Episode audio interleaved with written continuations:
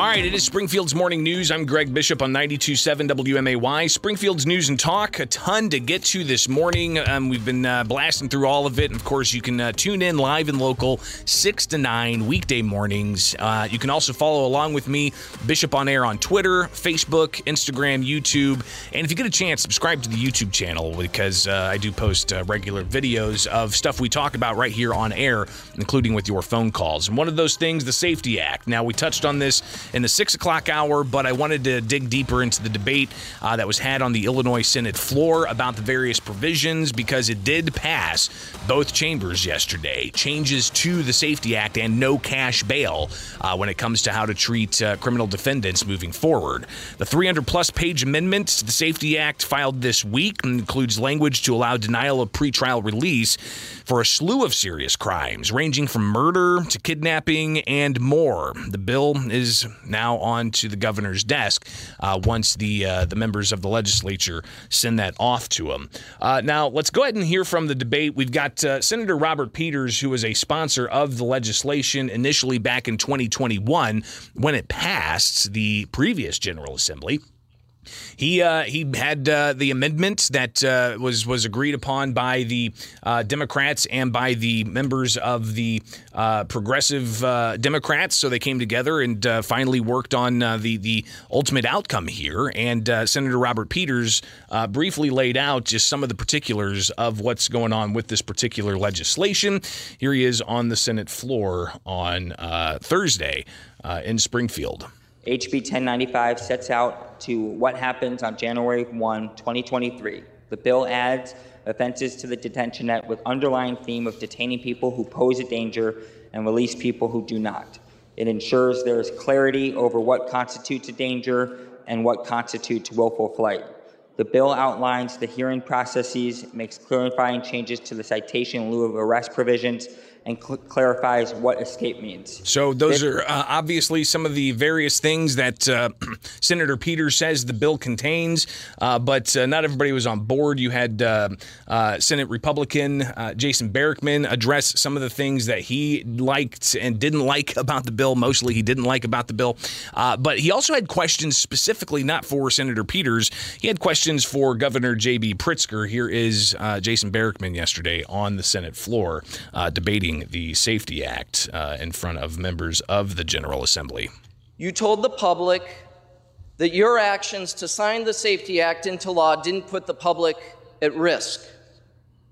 Yet today, today's legislation, introduced by the sponsor, who testified in committee that his actions to add certain offenses as those eligible for detention, denial of pretrial release, that the reason he was adding those is because he identified offenses that put the public in danger and needed to be included on the list. I told you his quote. He said, We identified those that put the public in danger and those that do not. And we added those that put the public in danger. I hope you will answer the question of why this legislation is necessary at all. Because the actions of the sponsor in this legislation are no mere clarification.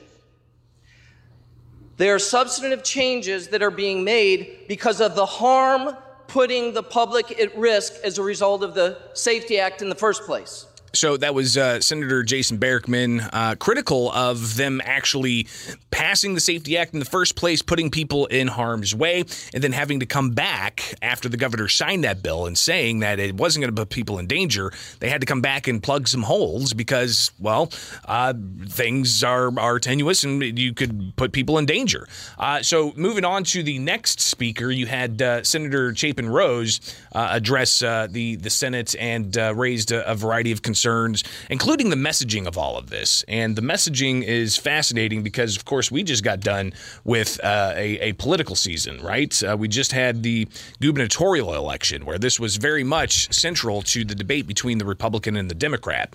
Uh, so Senator Rose spelled out some of his concerns, and in particular, he also talked about how that court case it's continuing on, which that's going to be heard next week uh, in Kankakee County. Here's uh, Senator Chapin Rose. You know, speaking of the governor, he actually all but endorsed the Bennett bill on the campaign trail. This is not the Bennett bill. So I just wonder aloud if he signs it, if that's somehow a broken promise, but I digress. Folks, everything is fine. Everything's always fine. Two years ago, at four o'clock in the morning, everything's fine. It's the greatest idea ever. Gonna fix everything, gonna help people. And boy, we better vote for it to do the right thing. Everything's fine. Then came the First Amendment. Whoop, fixed it. Problem solved. Nothing to see here. Move along. Then came the Second Amendment. Whoa, hey, now we really fixed it. We promise you we fixed it, people of Illinois. No problems here. Is this the third one? I can't count anymore. I've lost track. Now comes this amendment. it's Here we are again. Fourth, Fourth Amendment now. Well, we've fixed non detainable offenses. Oh, wait. For those of you in the media, that word doesn't exist. Let me just take a moment aside here, a step back, and just point out the obvious.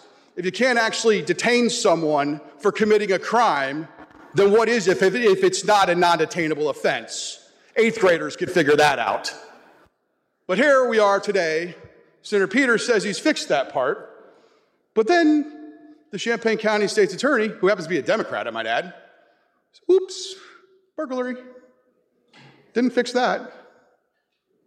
Burglary. Didn't fix that.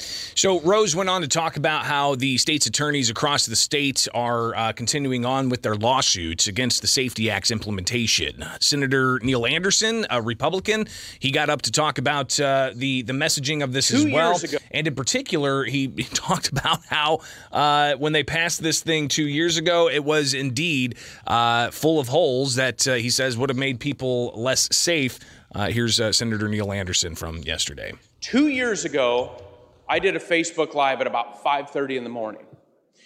And I laid out all the things that were bad about this bill. And we talked about uh, the, the policy stuff, and we talked about the assault on law enforcement and how uh, uh, they would be leaving the profession and going to different states. And what we got called by the other side was we were called fear mongers. That's not true. You're fear mongering. And to the media, not all of you, but a lot of you were culpable in that. I was directed by a member of the media, and I wish I could say his name, but I won't, told me, that's not true. You're fear mongering. You're fear mongering.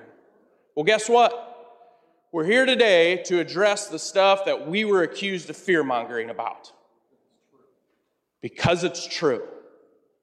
And I'm going to tell you, I'm going to give you a little prediction about how it's going to go from here. You pass bad policy, we pointed out, you call us fear mongers. Now, people are onto you, and you say, oh crap, we better fix that. Senator never had any intention of ever coming back and doing anything with this bill until the public was finally on to you.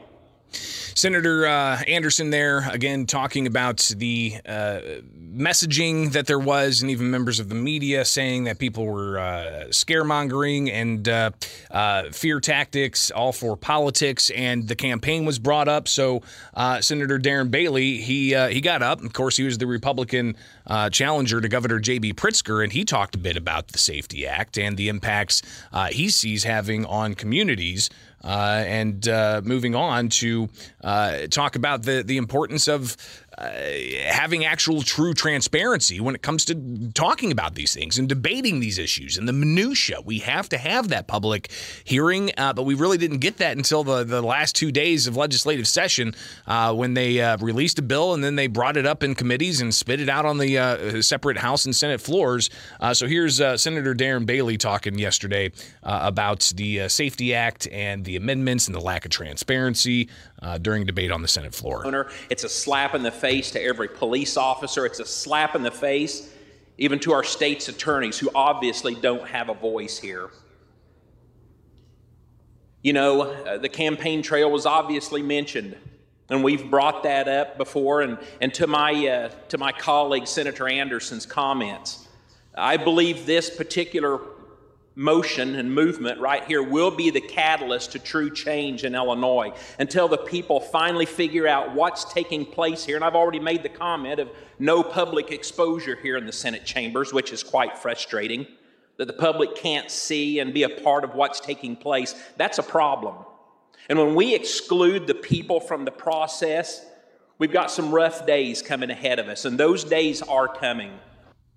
So again, uh, Senator Darren Bailey, he's not going to be in the legislature anymore after he tried unsuccessfully to uh, beat Governor J.B. Pritzker in the most recent election, uh, but uh, predicting that uh, there's going to be uh, a lack of transparency. And the governor, when this passed, he put out a statement saying for almost six months, working groups of legislators have been hard at work with victims advocates, states attorneys, public defenders, law enforcement partners, and others to clarify language of the Safety Act, which goes into effect January 1st. And he's pleased the General Assembly upheld the principles we fought to protect. Uh, but again, we were just told for, for weeks upon weeks there's just going to be technical changes, but the changes aren't technical. They're indeed uh, pretty significant, substantive changes to the no cash bail provision of the Safety Act. Uh, but all of the, for the past six months, the governor says, members of the media didn't really get into the hearings that they were having because they weren't having public hearings. They were doing closed door working group sessions. Uh, and I think that that's some of the frustration that you have from uh, members of the minority party about uh, the legislative process. Um, eh, all kinds of different aspects. I would encourage you to go read the story I put together Go to Bishop on Air's Twitter, uh, and you'll see the story there about uh, the legislature passing the Safety Act. It'll give you some detail as to all of the different provisions and what Democrat analysis says and what Republican analysis says. Uh, and uh, ultimately, though, uh, the Democrats they wanted no cash bail because you're innocent until proven guilty, uh, and that has advanced. And Senator Robert Peters saying this is a big moment for him in his career as a legislator, and he likened it to a whole host of other things that are pretty severe, pretty big uh, accomplishments uh, in in various different uh, uh, eras of our country. Here's Senator Robert Peters with his closing statements uh, in the state senate yesterday. Illinois on January 1, 2023, will make history, civil rights history, one that all of us can look back at with pride. I know I'll say that this is my version of the Voting Rights Act. This is my version of Obamacare. This is what I did in Springfield and changed the fortunes for thousands of working class Illinoisans. Thank you. I urge a yes vote. So the measure ultimately passed. Uh, the Senate then it went over to the House, passed there after impassioned debate, and now it's going to be on to the governor for his signature. Uh, so that's uh, some of the, uh, the the debates, and I anticipate uh, Republicans might be onto something with uh, them coming back to deal with a variety of other issues of the Safety Act, because they even raised that, that, it doesn't include burglary as one of the provisions, though the Democrats say it does include burglary. It's just limited as to who who can be detained for that. Uh, that's the latest here with Springfield's Morning News. I'm Greg Bishop on 92.7 WMAY, Springfield's News and Talk.